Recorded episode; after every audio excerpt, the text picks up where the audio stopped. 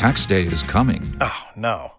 But if you sign up for Robinhood Gold's IRA with a 3% match, you can get up to $195 for the 2023 tax year. Oh, yeah.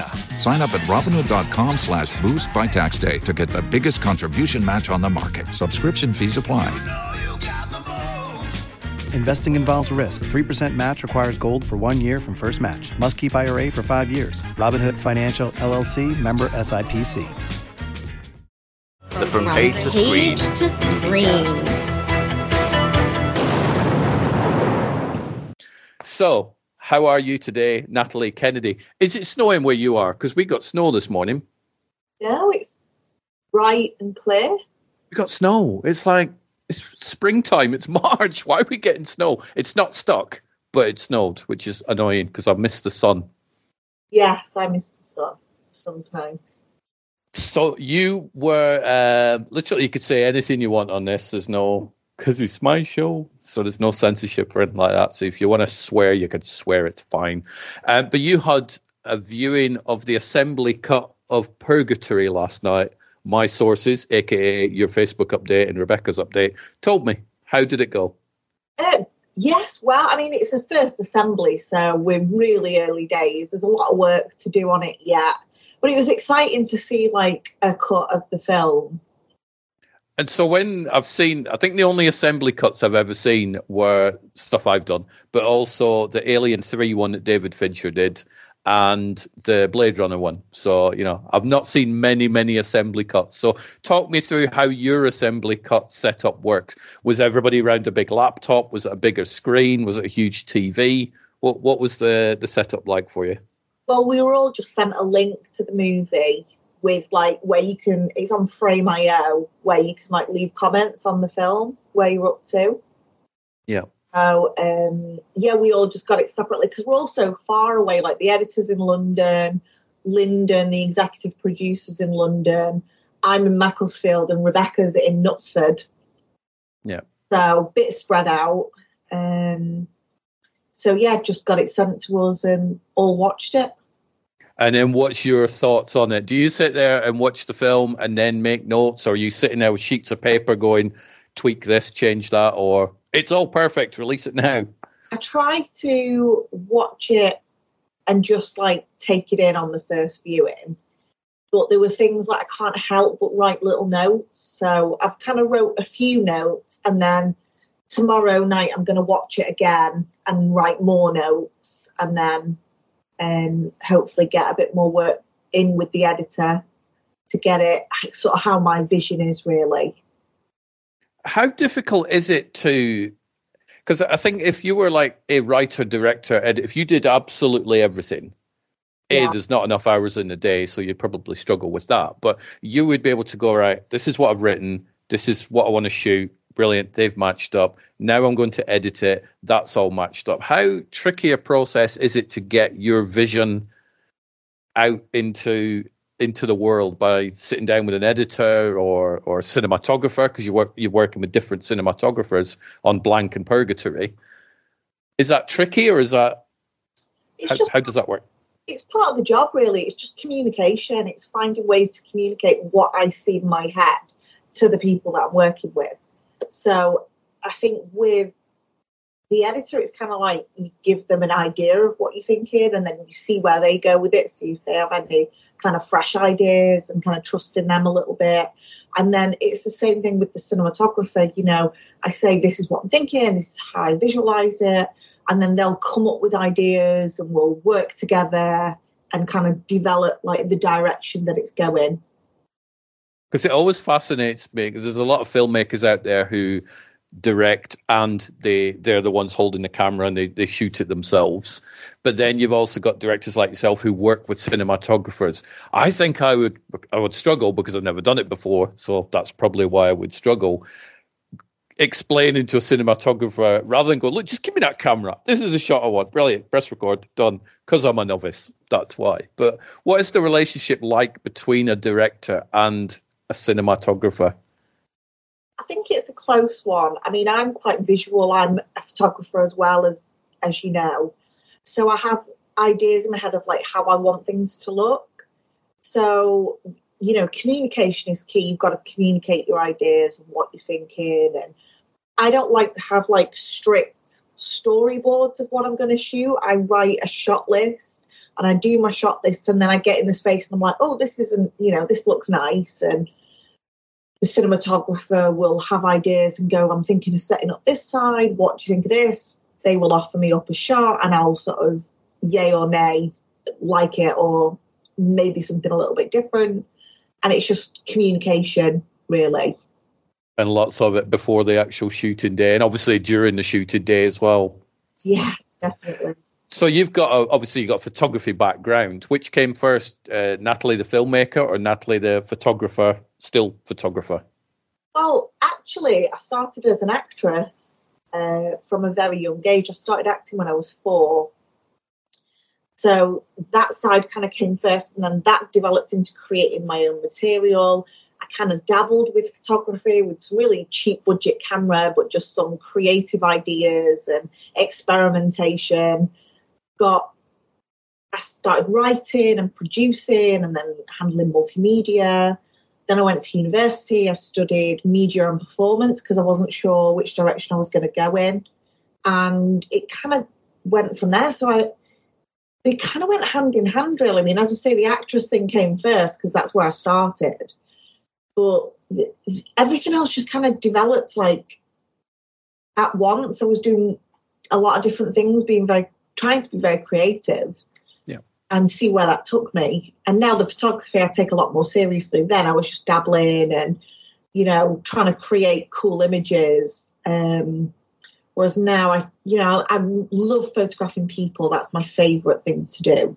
I really enjoy that. So I love like artistic portraits and fine art photographs and uh, headshots are great. I love doing headshots. Just taking pictures is great fun. What's the headshot market like out there? And I, I mean by that, you see a lot of people who having headshots done, and they're, they're, you know, you can tell they've been done by somebody's phone and you're like, don't have, don't have that as a headshot. Get some proper headshots. And I think a lot of people don't quite see the benefit of having proper headshots done. I do because you can tell the difference between you know a well done headshot and a not well done headshot, and that is the difference between somebody going, "Oh, we'll call you in for an audition," and probably not. But has that changed a lot over the years since you know the mobile phones are getting better lenses on them? I guess, but I mean, I love using my iPhone for day to day, like pitch family stuff like that. I don't want to pick a professional camera up all the time and then edit it and then do all that. So for day to day, just memory joggers, you know, an iPhone or a Samsung or whatever you want to get, Google phone, they're great for just day to day. But, you know, if you're really going to take yourself seriously and, and, this is a this is a career path that you want to take you have to get professional headshots because it's not just about the quality of the image it's the direction you get so like helping bring emotions forward developing character different looks different emotions you can't do that by just posing with your phone it just doesn't work you know, selfie, great, take a selfie. You want to try something different, use your phone, no problem. But realistically, I if I if anybody applied to one of my films with a headshot that wasn't professional, I'd just bypass them immediately because I think well you're not a serious actor. Yeah, if that's what they're like with the the photo, what are they going to be like being on set with you? I suppose. Yeah, because at the end of the day, it's this is a profession it's not a, a, hobby some people it might be a hobby but if taking it seriously you have serious headshots because for example on purgatory we had way over a thousand applications for the role now you can't sit and look at every single person's show reel and the profile so the very first thing you go off is the headshots that's what you see. And we will literally go like maybe, yes, no, just off the mm. image. And anybody that doesn't have a professional image, for me, I'd just immediately bypass them. Yeah. And it, it makes sense doing that because, like you said, you can't sit and go through a thousand shots. So you've got to go, right, I'll go through these thousand, I'll whittle. Nope, nope, nope. You end up with a shorter list and a maybe list, and you end up with a really good cast like you do Yeah. in Blank and by looks of it, Purgatory as well. yeah, you need to hone it down. You can't have, you can't, you've got to be tough. It's critical, it's critical business, this. And it's very time consuming. And often you're on a deadline, you know, so there are people that will stand out. Another thing, I'll just say this is just a bit of guidance for actors. If they've got a good agent or a self representing, add in a little note in the description on Spotlight. You know, when you're applying for a casting, why the suit they think they're suitable for the role, or key roles that they've had that they might want to point out to us. I always read them because I'm like, oh, somebody's made the effort to put a little bit of a description in there. So I read it, and actually, that was one of the reasons that Alina Allison, who's in our upcoming film Purgatory, stood out because her agent wrote something about her, and it was just really poignant and to the point, but made her stand out a little bit more. So you know, thinking about those things, that's the kind of thing that people want to do to get noticed. And it is, I think, you know, I, I've just been going through the, the horrible task of trying to compile my top 200 favorite movies ever. Oh, it start, it, it's it's a good list, and it's at 207 now. So I need to kick seven films out because it was originally supposed to be 100, oh. and now then it became 150, and then it became 200, and currently it's now 207. So I've got the task later on today of kicking things out, and I've put them all in order because I own them all on physical media as well, and I've put them all in order, and I can chart my life through movies. It's really weird looking at them all. You're like, yep, yep, yep, yep, yep. It's a very, very strange thing. I think nowadays, and I'm I love movies. I watch a lot of films. I think there can't there are too many films. There's too much content out there. I think as much as I love content, I can't watch it all. It's absolutely impossible. So I'm looking for things that stand out yeah. And obviously that applies to people being in the films as well, but also the films.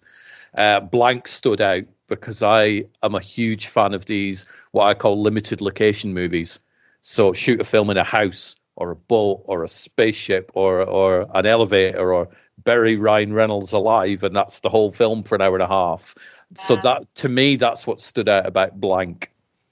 Right. Well, thank you. I mean, obviously, this was my first feature film as a director.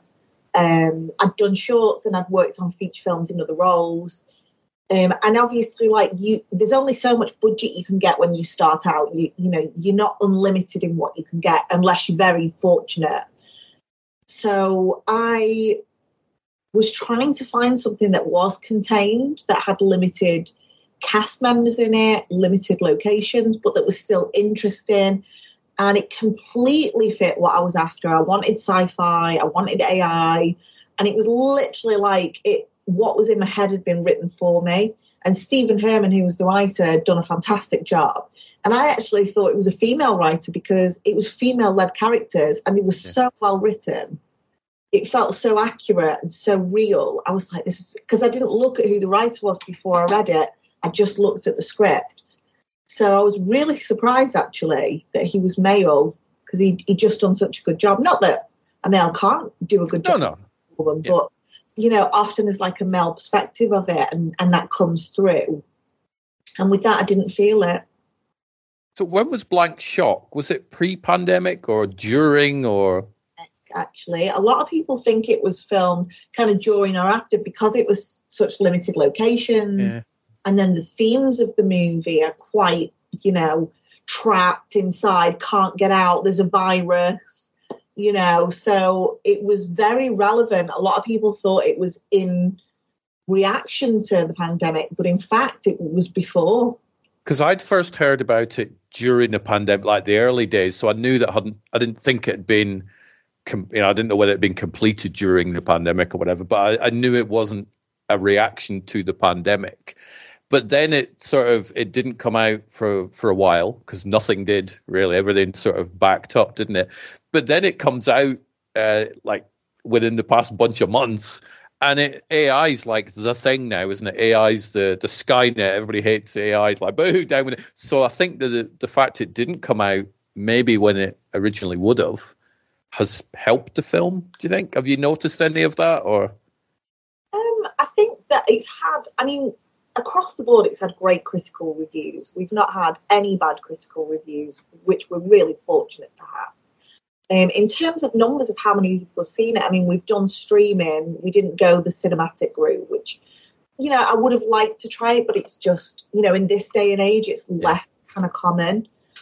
So, um, you know, I don't actually know. Like, I, have had people get in touch with me and say, "Oh, I've seen it," or "I'm going to see it," and you know, I've had a lot of feedback, but I don't actually, I, I don't actually know how many people have seen it, um, because Sparky Pictures that have released the film are away. I, I can't remember which film market it is at the minute. Is it Berlin? I think so. I think there is something going on in Germany. Yeah. When they get back, we're going to have a catch up with them and just see where we're at. So I'm looking forward to that. Are you are you looking forward to it? Slash nervous. Slash oh no. Or how how do you deal with the mindset of that? Um, I think the way I look at things is that I have to be proud of what I've done. You know, I can't let the outside world sort of get, say I'm not I'm not happy with what I've done because I am. I'm I'm I'm proud of the film. I'm happy with how it's done. You know, would we all like things to be bigger and make loads of money? Absolutely. And I'm hoping it does. But, you know, I think it's one of those films that if people don't see it as much now, like later down the line, I think it's one that's going to stick around. I think it is because it's kind of obviously there's AI and computers and technology and stuff in it, but I I think if you watch that in five years' time, you're not going to go, oh, that technology's dated because there's no, you know, there's nobody holding up an old iPhone to the screen or anything like that. So I think it is, it has got a timeless quality to it. Yeah, I hope so. I mean, I think that, I think it will be a slow burn. I think kind of over time it will make more and more money because because you've got the streaming platforms and people renting and getting views and everything catches up. But you know, we were so delayed with COVID. You know, we filmed it just before the pandemic, and then we got kind of slowed down in the post production process because everything was changing and we didn't quite know how to react to it so it was it was a slow process and then it actually had an american release over a year ago I think that's probably where it showed up on my radar, to be honest. And I, I saw the mention of the film and then I saw your name on it because I was familiar with your name previously. And I'm like, oh, and I'm looking around trying to find a UK release. And it was like, oh, I guess there isn't one. And then it all went quiet for a while until Sparky yeah. Templeheart did their thing and released it. Yeah, well, we're very glad it's finally got its UK release. And as I say, the, the feedback's been really positive. It should be. It's a great film. It really is. I really, really enjoy it. But no, I love stuff like that. I think it's it's clever. I mean, yes, you would love a big, huge budget, but I think if you're given a small budget, it sort of makes you not necessarily you personally, but it makes people more creative. How can we make this small pot of money work? How can we make it look bigger than it probably is? And things like that. Whereas somebody goes, "Hey, Natalie, here's 200 million. Go make a film." You better be like, "Ah, and uh, there's a lot of two hundred million dollar movies out there that you watch them and you go, I have no connection to this whatsoever. Yes, it's very pretty, but I generally don't care. Whereas the smaller films, the indie films, are where I gravitate towards. Yeah, I like I like working in indie filmmaking. You know, it's uh, you have to get creative. You can't rely on the money to see you out of trouble. You have to think of ways around it. Like, for example, one of the scenes in Blank um, that you'll probably remember is, is like a continuous kind of shot and it's going from day to night. Now, the original intention was to actually have people go around with boards over the windows and blocking it out. And, you know, like, so it was changing from day to night all within one long take.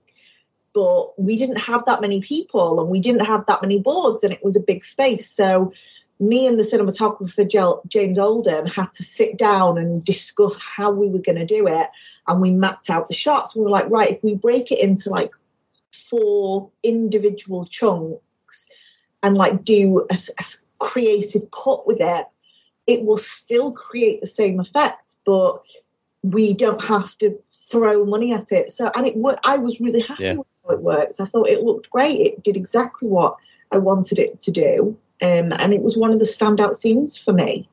Well, next time you need somebody to hold a board, give us a shout. I'll jump on a bus and I'll hold boards for you. So it's fine. Yeah. So I was chatting last week with Fraser Cole, who you'll know from online, and we he was or he and I were chatting about the state of the Scottish film industry, um, and he felt a little bit disillusioned by the lack of support and community up there, which I, I do see a lot of community in in the English indie film market. There's a whole little core of people that will just share work for everybody else and stuff. So that's a little bit of a, a difference that, that I notice between the Scotland and the England side of things. But what do you think? How is the film market at the minute for you personally? Are you, are you happy? Obviously, are there things that you would like to have changed? I think that there's some great people working in the industry in the north of England, and I mean, I don't, I haven't worked with people based in the south as much, just because of where I'm based. I'm obviously based in Macclesfield, which is northern England, so I tend to find people local to me that will work on projects, and I find that people are very accommodating. You know, they're willing to do good deals so that you can get your project off the ground. Say if you don't have as much budget to make it. Um, and I and I find that there's some real talent in the industry, you know, that's willing to work with you creatively to get your project off the ground. That, yeah, that sort of mirrors what I see. You know, I spend way too much time probably on social media, just sharing, you know, seeing everybody do their thing, and there is a huge support thing that I see where people who aren't in your film have no real connection to your movie, but they're clicking shares and likes and commenting and generally interacting. But I think in some territories, some people will go, "Well, I'm I'm nothing to do with that film, so I'm not going to share it and stuff." Which I think is what Fraser's encountered in some cases. But with his project Faithful, I think he's he is literally in the trenches, that guy. But he's doing well. He's very persistent. He's doing okay. But I think it would be nice to have a bit more support, I think, north of the border. Absolutely, yeah, because uh, you know I've seen what he's done. I donated to his project, and I've shared it quite a few times. Yeah, because I think it's nice to support other filmmakers. Like you don't have, like you say, you don't have to be working on a project to share about it or get other people interested. And one thing that I try to do is like if I see a project of somebody that they've posted and they're looking for funding, you know, I'm not rich by any stretch of the imagination. I'm a struggling independent filmmaker, but you know, tenner here or there, you know, it's, yeah. to drink out. So yeah. I can go without that so that they can have a bit of support for their film. And then I'll share it. Of course I'd share it. So and I, I, hope that people would do the same for me. And I think they would. I think they do. Um, yeah. I know it's like I think there was a little time there when it was like every time Fraser posted something, I think you would share it, Rebecca would share it, I would share it, and every time we each did one, it was like it was just all crossover. It was like that's nice though. I like that. It, it makes you feel a little bit better about your day. There's nothing worse than going, "Hey, everybody, watch my film," and then there's no likes. You're like, "I'll just give up. I quit. I'm out of here." Yeah, you want to see interaction if you can. Yeah know, we don't make it as a solo venture just for our own viewing. Like you hope people will like it. I mean, you have to be secure enough in yourself that you you're happy with what you've done and you know be aware of, of comments but not be totally led by them. Especially, I mean, social media is a minefield now. It's just like I don't. I've always been a film fan. You've always been a film fan. I don't get what you know. Do people wake up in the morning go right? What am I going to be mad about today? Oh, they're remaking The Crow. How dare they? Let's go after it with knives. It's like, get a grip. If you don't want to watch it, don't watch it. It's fine. There's tons of content out there. Yeah, exactly. Like, you know, it's bringing it to a new audience, and then that, that audience might go back and discover the original films. Yep. So, you know, it, it can bring it to people's attention. It's like the Ring films, you know, they did the American remake um, and that did really well. And then people that were interested in looking at the origins of it discovered the original, which, you know, not everybody likes foreign language films because it's hard reading subtitles and, you know, not everybody wants to do it. So it's just opening it up to a new market. I mean, my second favorite film, my first one is Close Encounters of the Third Kind, which isn't a remake, but my second favorite film is Scarface with Al Pacino. It's a remake. I'd watched that film maybe three, four times before I'm like, there was another one. When was this other one? 1932. Let me go back and watch that one. I uh, kind of prefer the one I like, but at least I've seen the original one. John Carpenter's The Thing. I've seen that a few times, and then oh, hang on a minute, that's a remake. Oh, let's go back and watch the original one. So it does, it works. It make it doesn't ruin the film that you love by remaking something else. I don't think, but I think the online people need to just get a grip and go. Do you know what? Not every film needs to change your life. Just watch a film and just enjoy it. Just spend an hour and a half or two hours with it and go. I enjoyed that. It's great. I'm going to go watch something else. They need to chill out.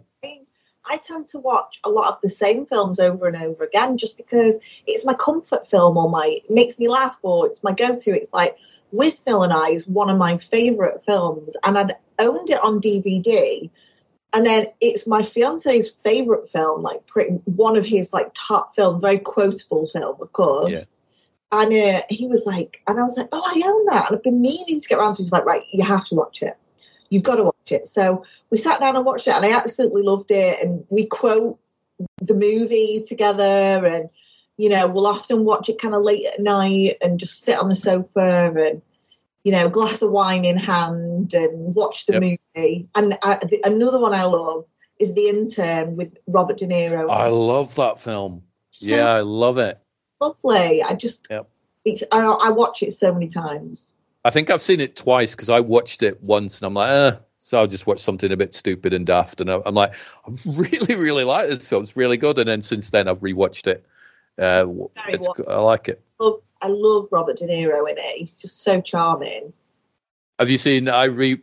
It's like I spend a lot of time watching films, obviously to review and stuff, and I can never keep up. It's impossible. I Ah. could spend 24 hours a day watching all these review screeners and all. It's like no, it's tiring. You know, it's a third world problem or first world problem, whichever the the one is. Um, so it's like I'm not going to complain about it, but it's just like oh. So this year I thought, you know what? I'm just going to watch whatever I want want to watch. This year I've rewatched Predator. I watched Lethal Weapon two last night. I'm just uh, Roadhouse. I'm just going back to the comfort zone movies and going. You know what? I'm going to watch that. I've not seen it for a couple of years. I'm going to watch the new Roadhouse movie. I am interested in it. I like Jake Gyllenhaal, and my Yeah. son's really keen on it. 'cause Is it Colin McGregor that's in it? I'm not really up on Yeah, I think so. Yeah. oh my god, he's in it, and like he's really into martial arts and sort of fighting techniques and stuff like that. So I was like, oh well, that's one we need to watch together. Depends on the age rating. I actually don't know what the age rating is, but if I think probably 15. I would think. yeah, he could watch 15. I'm fine with that. So But a lot of the internet was mad about Roadhouse. How dare they remake a classic? Firstly, Roadhouse, not a classic. It's a good film. I love it. It's not a classic. It's not up there with The Godfather or Citizen Kane, really, is it? But it's a good film. But they were mad. How dare they? It's from 1989. Get a grip. It's not like it was two years ago when the original one came out. But Yeah. they're just it's angry. yeah, I think people just want to like get mad about stuff. They do. I'm pretty chilled out. I'm just like happy go lucky. If I don't like something, I just scroll past. And if it's really, really offensive and like somebody's done something horrible, then I will delete them. You know? Yeah. Because I don't want to see stuff like that in my feed. But I, it has to be pretty bad for me to do that. Yeah, that's something I've started doing. I don't mind people disagreeing with me because you know that's that's nice. But if somebody posts something so blatantly offensive, it's like, do you know what? I don't need you in my eyeballs, and I get rid of them. And I've done a few. Usually they're babbling on about politics or something like that's just stupidity. Get go away. Yeah. Yeah, I, I don't get involved in politics online. I just think it's No. a dangerous road to travel down. Fraser and I sat down at the end of the year and we're like, what are, what are we going to do for 2024? What's our rules? One of them was we're not going to engage with trolls because Yeah. that just waste that waste time. It's like you know what, I'll have a conversation with somebody, but if they're clearly trolling, I've got time for that. I've got screeners that I can not find time to watch, so I just I don't don't do that. I watch whatever I want. And again, Fraser mirrored these. He's like because he gets really wound up. You if you ever want to wind Fraser up, hi Fraser, uh, just say you don't like Doctor Who or something. He'll be like ah, and then he'll start firing viewing figures and stuff. He gets really mad. So I keep going, oi, trolls. He's like, okay, and he'll calm down. But yeah, he's very passionate. Uh, or just say, oh, this new Ghostbusters looks terrible, Fraser, and his head will spin round like Linda Blair in The Exorcist. He likes his uh, Ghostbusters cosplay, doesn't he? He Shows- he does, yeah, like, wow, that's amazing. he does, and he's been doing that for a few years for charity and stuff like that. So that's quite that's quite nice. Yeah, I love So what other what other comfort films have you got? You've mentioned, you know, The Intern and Withnail and I. What are your favourite films of all time? Yeah, I actually love Happy Gilmore for a comedy. I just, I it's one of those films that I can watch time and time again. It makes me laugh. You know, it's like classic Adam Sandler, and you know, when he was absolutely top of his game. Yeah. Um, so I love that one, and God, what else? And I love um, Scent of a Woman. I watch Scent of a Woman quite a lot. Yeah. Really great film, good quality, uh, amazing performances in that. Al Pacino's just, you know, I mean, he, he won an Oscar for that, didn't he? So yeah, I did. rightly Yep. so. So yeah, I absolutely love that film. So they're they're kind of the main ones that I watch quite regularly. Hmm. Sort of go back to oh, and it- as good as good as it gets. I love that film as well. Yeah, film, great film. In that is just so funny. That's another one that needs to go in my top 200 list now. Because it's weird. You do like a list and you go, that's the list. And then somebody will be like, oh, I've not seen Happy Gil. Happy Gilmore. God, why is that not on my list? And then you've got to either expand your list or kick something out. It's not easy doing a top I- list. Don't envy you. I wouldn't tackle it to be honest. No. Somebody suggested I do a top 100 British films list. I'm like, no, I'm not doing that either. I've got a lot of British films in my top list, but things like London to Brighton and, and stuff are in there. But yeah, it's it's taken me about two years to do, to compile this list. Wow, that's a lot of effort. You could shoot films well in that time, you know, from from the moment you start writing them to the moment it's on a on a platform. And here's me just making a list. Yeah. I need to manage my time. But uh, how do you juggle your photography with your filmmaking? Any tips on that scheduling? Um, I mean, I work like six days a week at least, seven often, you know, just bits and bobs here and there. At the weekend, it's a little bit more difficult. So I just kind of block a few hours out to do stuff. So when I've got a film, I'm very focused on the film. So I don't take bookings for the photography clients then. I'll kind of put bookend them. So I'll have some before and some after, and I'll kind of edit them in my spare time. Um, but it, it, it can be a challenge. I mean, I'm getting quite busy with the photography at the minute, and I'm in post on Purgatory. So, you know, as soon as I get something for Purgatory, that comes first. You know, I'll look at that. You know, I've got like a booking this weekend. I'm actually doing Bhasker Patel, who used to be in Emmerdale. I'm doing his headshots. So, and as um, you know, we've got something back from Purgatory now, so we're looking at that. So I kind of like, I was like, right, I need to watch it now, and I'll just do notes, and then I'm like, okay, then do the headshots, then watch it again, and then edit the headshots, then maybe watch it again, Yep. and just kind of like block it out, just do bits, alternate between the two. Hence the need sometimes to go, do you know what? I need to have a day off. I'm going to watch Scent of the Woman and Happy Gilmore, and then I'll, you know, I, I call them resetting the clock sort of days. I have them now and again. I had one yesterday when it's like, I'm not going to do anything, and then I'll start today fresh and so on. So I Yeah. think you've got to do that or your head just blows up. Yeah, I, love, I do love working now. I love to be Mm. busy. You know, it's where when I'm happiest. I don't like time off. If I'm like not working on a film and I've not got a lot of photography clients, I'm like, oh my god, what do I do? Can't I, just can't relax. So I, I like to watch like stuff on Netflix and chill just here or there, like when I get a few hours spare. But a lot of stuff is like watching films for research and um, myself and Rebecca have got quite a few projects on the go at the minute. So there's like I have to write director statements. We've got packs to put together, and we've got like research to do for those projects, so that you know I've got an idea where they're going. Then you've got to try and find financing and see what comes next. And I'm always like, oh, which projects are you going to pick next? After I'm like, well, it doesn't really work like that. I'm just going to do them and then see what lands, see where, see what happens. So whatever comes to life will be what I do. Basically, I always, I always like to say I get the easy bit because it's like you, you do all the hard work. You, you raise the, the funding for the movies, you make the films, you release the films, and then I would sit down for a couple of hours and go, I'll watch the film, I'll write my thoughts down, and then a lot of mine is just you know spider webbing things here, there, and everywhere across the globe. Uh, but then a lot of people look at what I do and go, "Oh, I couldn't do that." I'm like, for me, it's easy. Yeah. Um, but you, you've definitely got the harder part of the whole thing by making the entertainment. I just wish, I wish grumpy internet film fans would just go away. Yeah, I mean, people get so critical, and I think it's really easy to criticize somebody that's made something on like either a lot of money or very little money. Um, it's a creative process. You don't know what they've been through to get that thing off the ground. So I think when I watch films, I do try to be kind because I think, well, you know, I don't know what they had to deal with to get it, and to create something is a massive achievement. It is not to be taken lightly. You know, we should people should get credit just for for having an idea and getting it off the ground in the first place, in the very first instance. And then, you know, did I enjoy it?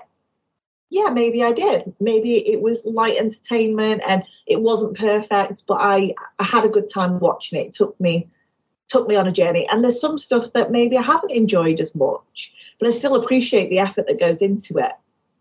I, there's uh, I have sort of various co-hosts on these podcasts, and one of them is a guy called Stu Miller, who's very he, he'll say it himself, and I'll say it to him. He's very critical of films. And I remember a few years ago, I said to him, if a film costs like five hundred pounds or it cost two hundred million, would you review it any differently? And he went, no, I don't care. I'm like, that's not the way. No, I'm like you, where it's like they built it from nothing. I'm going to cut it some slack I really am going to cut some slack.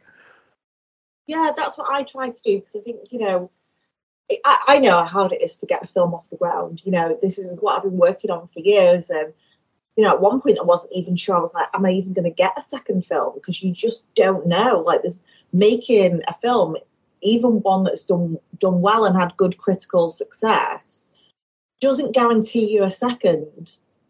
You know, to get something else is difficult, and now I've done two, I, I think like, okay, well, you know, maybe that holds me in a better light for getting a third off the ground, hopefully. But I have no guarantees, so it's just okay, just work, put put yourself out there and see what happens. I'm gonna I'm gonna blow smoke in your direction from from blank. Blank's your first feature film as a director. That's one hell of a calling card from a sheer watch this movie. I think it is anyway and I would hope I would hope other people do. But sometimes you do see some people's first film, and you're like, well, you know, l- learn some stuff and put it into the second one. But with blank, I think it's it's a really good calling card. Thank you so much. I was so happy with how it turned out. You know, but it really is how I envisioned it. And there were things that changed, like from the original script. Scenes were cut, you know, whole story arcs were cut and it was kept a lot more contained, which I think worked well for the film in the end. Yeah. Um, but it, it was very much how I'd originally envisioned it, just tweaked a little bit. What's the biggest thing you learned on Blank that you've taken into Purgatory, your second film? Is there something where you're like, I didn't know that beforehand, I learned it, this is going to be a big help on my second film? I think it's just to trust your gut and trust the people that you're working with you know you've hired those people for a reason. So and and if something feels wrong deal with it. Don't think oh it'll be all right. No like there was I, I, won't go into details on it because it's not something i really want to go into but mm. there were things on purgatory that i had to get creative with and i had to make tough decisions. Um, and i'm glad i did. It was the right thing to do but on blank i wouldn't have done that because you'd built up the confidence yeah, during blank. Yeah. To trust myself and know if something's wrong, it's it's wrong. Yeah.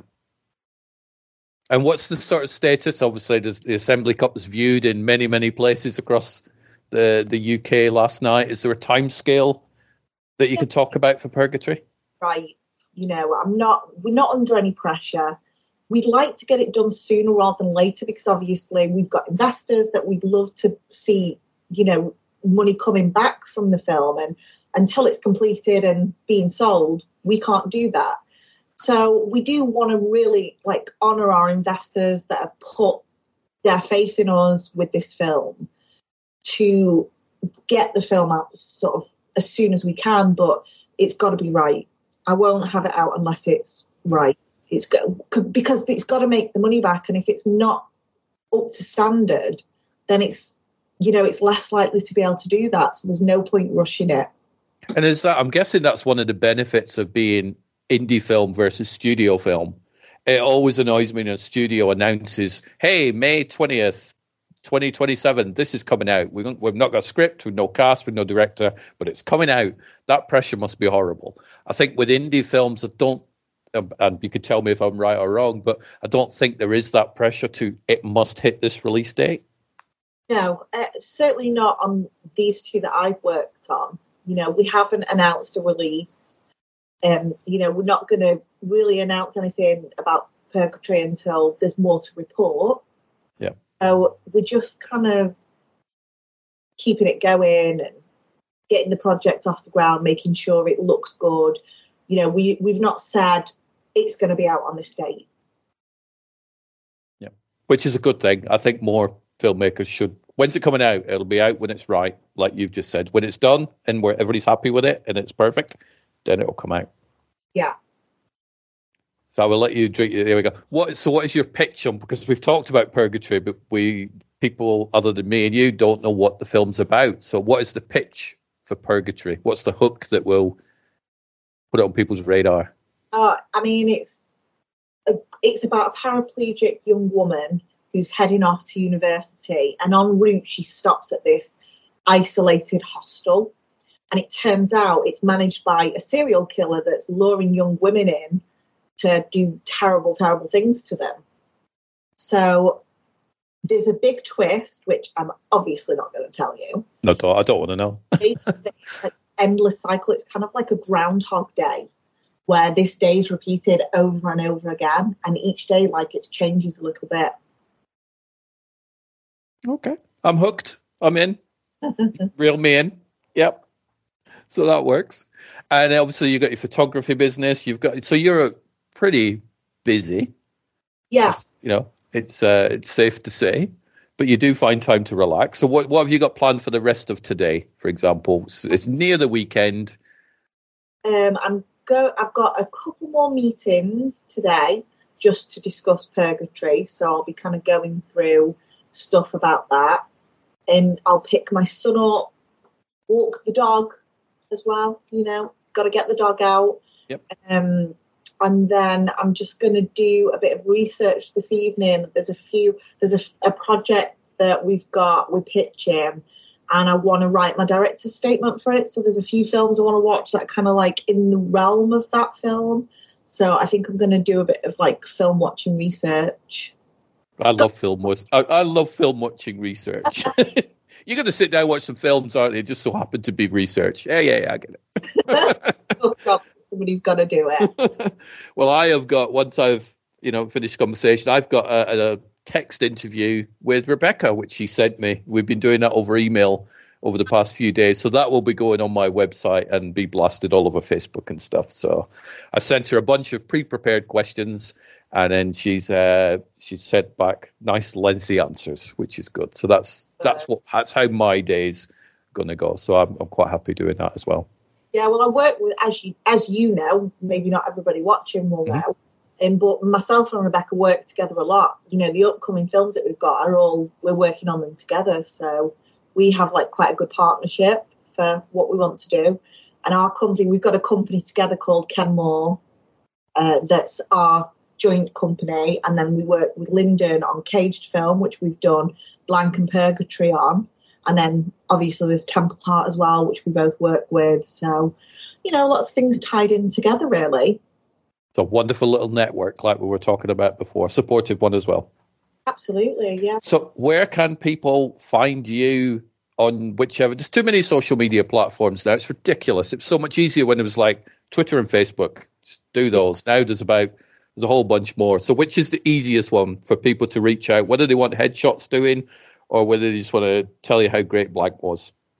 Well, for my filmmaker profile, it's at nat underscore filmmaker with two M's. Um, and that's like my film profile. I post some personal stuff on there, stuff about blanks, stuff about Purgatory, or the projects. It's kind of like my go to everyday kind of film related one. And then for headshots and portraits and anything photography related, it's at Natalie Kennedy Studios. And that's great. And I'm, I'm actually running an offer at the minute on my headshots.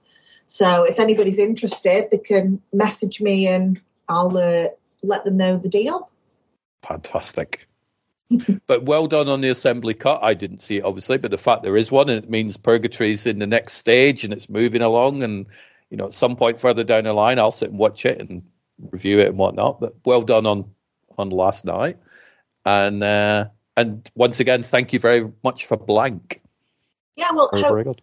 We'll watch it. You know, it's on Amazon to rent, Google Play, Rakuten, YouTube. It's literally you know, there's loads of ways people can watch it. So I think if you if you go on to you go on to Google, type blank Natalie Kennedy rent, then it'll probably take you to a platform, and you could just absolutely watch what, it on whatever device you want. Yeah, whatever they've got, they can watch it on. So yeah, and leave a review. Yeah, That'd be nice because they help the algorithms and all that faff. Really yeah. people like it. I mean, you know, every film is different and it's not for everyone. You know, there's always some people that like it and some people that maybe aren't into it, which is fine. You know, but I'm hoping that people see something in blank that they can appreciate. You know, first feature made on a shoestring budget. Um, which, which, you can't tell it's a shoestring, by the way. Had, that's literally the comment that's come back so many times. Yeah. I can't believe you made it like sub one million. I watched a film which I won't mention what the film was, but I watched one the other week, and it was a screener, and it was set in the 1800s, but behind the characters was a modern bookshelf. But to sort of, they didn't want to show that, so they just put a white sheet over it, but you could kind of still see it. And I'm like, that you could tell was a shoestring budget. Yeah. You could, and it's like I can't do it. I didn't make it all the way through the film. Uh, it's like no, I'm out. But you, you look at blank. If I think you could probably test people, you go right. So what do you think the budget was? I don't think anybody would probably get it right. No, I mean Rebecca and yourself probably would because you know the answers. But you know, there's that. But it doesn't look like a shoestring budget. That's what I meant. Yeah, it was really low. I mean, it's one of those things that I think people will watch it and they won't. Like you say, I don't think they'll think it, it was done on what we made it for. So not at all. But yeah, thank you for making it as well. So it's uh, well done. But yeah, I will let you go and enjoy the rest of your day. Dogs walked and get ready to watch some research movies later on.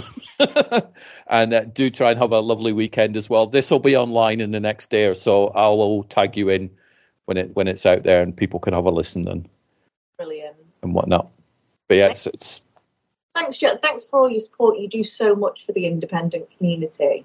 I'm a film fan. I've spent all my life watching films. You started acting at the age of four. I started watching films probably at the age of four. So it doesn't cost me anything other than time to give things back. Yeah. So so why not? I'm I'm tipping the balance against the grumpy film fans out there. I'm oh. not the little kid that puts the finger in the dike in Holland or whatever trying to stop the water coming out. Yeah, well, keep at it. It's appreciated. But no, I love movies, so you keep making them, and I'll keep watching them. Brilliant. I All will right. do that. Good. Take care.